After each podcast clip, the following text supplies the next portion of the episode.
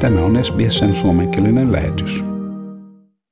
704 vuorokauden tauon jälkeen ulkomaiset turistit saavat jälleen tulla Australiaan helmikuun 21. päivästä, siis maanantaista alkaen. Avautuminen kuitenkin merkitsee, että ainoastaan täysin rokotetuille henkilöille myönnetään pääsy Australiaan. Uudelleen avautuminen edustaa ensimmäistä kertaa, kun rokotetut matkailijat mistä lähtömaasta tahansa voivat vierailla Australiassa sitten maaliskuun 2020. Matkailijat, jotka eivät ole täysin rokotettuja, joutuvat näyttämään lääkärin antaman poikkeusluvan ennen pääsyään maahan. Muutokset ovat osa uusia COVID-matkailurajoitusten keventämistä. Tällä hetkellä ainoastaan Australian kansalaiset pysyvästi täällä asuvat ja heidän perheen jäsenensä sekä jotkin rokotetut viisuminhaltijat voivat matkustaa Australiaan. Dimitri Giannulli on kreikkalais-australialainen kaksoiskansalainen, joka saapui Kreikasta Melbourneen tammikuussa. Hän kertoi SBSn haastattelussa, että monet hänen kreikkalaisista sukulaisistaan odottavat mahdollisuutta käydä Australiassa rajan avauduttua maanantaina.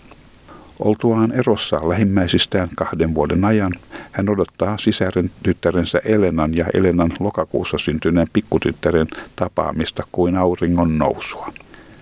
Dimitrin sisar, siis Elena äiti, ei ole vielä voinut käydä vierailulla, mutta hän aikoo tulla käymään sopivana aikana rajan avautumisen jälkeen. Monet odottavat nyt perheenjäsenten ja sukulaisten vierailua. Liikeyritykset odottavat nyt ulkomaisten matkailijoiden ja erityisesti turistien saapumista Australiaan.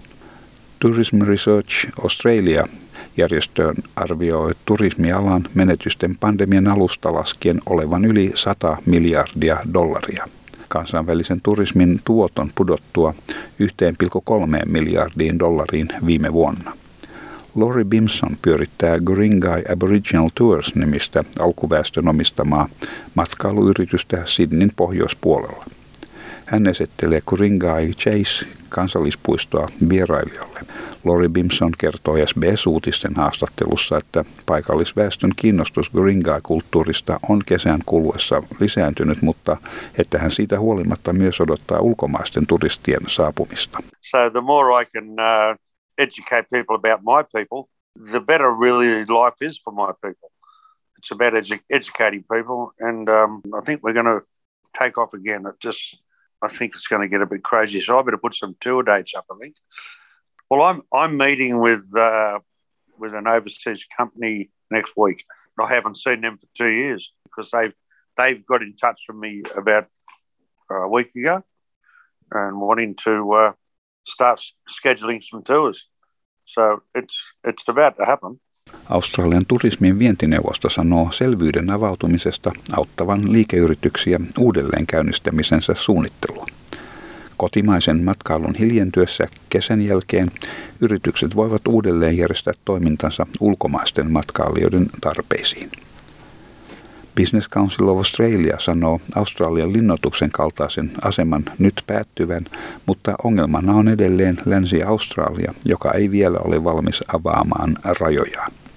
Kansainvälisen Skyscanner-matkailusivuston tiedot osoittavat Australiaan suuntautuvien lentolippuvarausten nousseen 35 prosentilla verrattuna joulukuuhun matkailijoiden Intiasta, Britanniasta, Etelä-Koreasta, Saksasta ja Yhdysvalloista suunnitellessa Australiaan suuntautuvia matkoja. Skyscanner-sivuston johtaja Paul Whiteway sanoi, että Australian on korjattava maineensa matkailukohteena. The reopening of Australia's borders to international visitors is a milestone in the tourism industry and amazing news for international travellers that are dreaming about visiting the country.